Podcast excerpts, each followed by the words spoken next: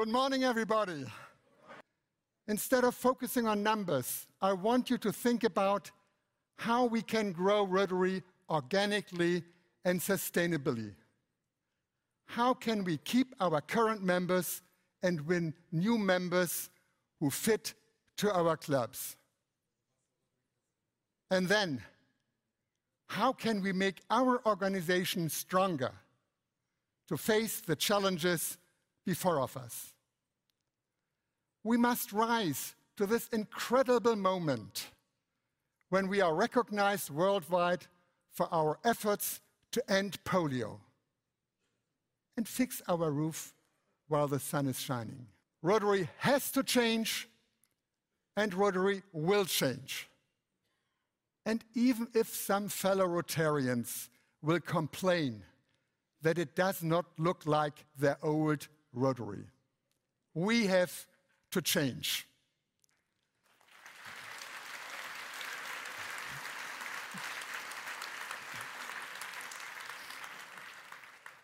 As Paul Harris said, we have to be revolutionary from time to time.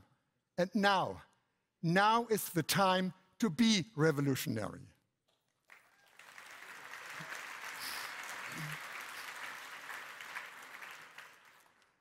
One way that we will do this is by creating new club models and rethinking what it means to be in Rotary.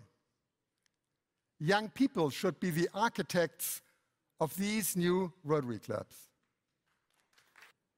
And by the way, one way that we can listen to younger generations and make existing club membership more appealing to them is to focus more on the environment.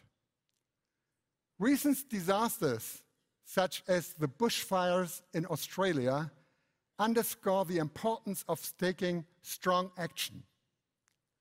Our last three presidents made a strong case for Rotary doing more to preserve the environment. There is so much we can do ourselves, cutting down on our use of plastic, not overly cooling or heating our rooms and offices, not driving too fast on the German Autobahn. we are already building in environmental protection and sustainability in our service projects, but we have to make these issues more a priority. Younger people are waiting for us to inspire them to action.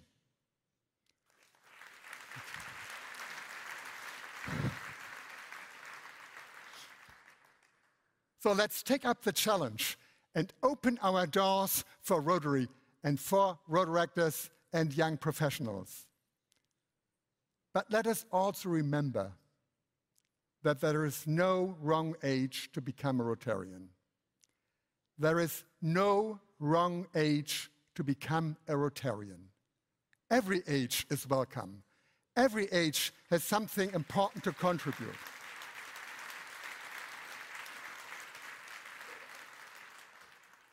And as we reach out to young Rotarians, we will not leave others behind. And the best way to have fun is to be together. Whether it is in a large gathering like this assembly or the convention, at a service project or in our regular meetings. And being together makes us more effective. And it should not be a surprise that our vision statement begins with that word. Together, we see a world where people unite and take action to create lasting change across the globe, in our communities, and in ourselves.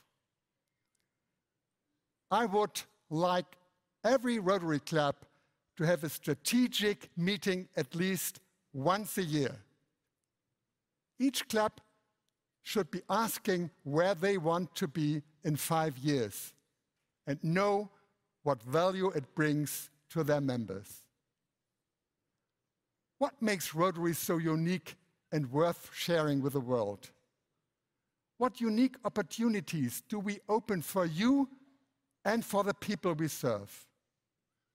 We are all here because we believe in Rotary opportunities, in opportunities for others and for ourselves. We believe that our acts of service, big and small, create opportunities for people who need our help. We also know that every act of service will inspire and change us. So, as you can see, Rotary is not just a club that you join. It is an invitation to endless opportunities. It opens opportunities to serve. In a project as big and historic as End Polio Now, and also in a small community project where you just plant a tree. And it opens opportunities for you to live a richer, more meaningful life with friends around the world based on our core values. As Rotarians, we are blessed to take on leadership roles at this wonderful moment for our organization. Everything we do opens another opportunity for someone, somewhere. And therefore, the theme for our year is Rotary opens opportunities.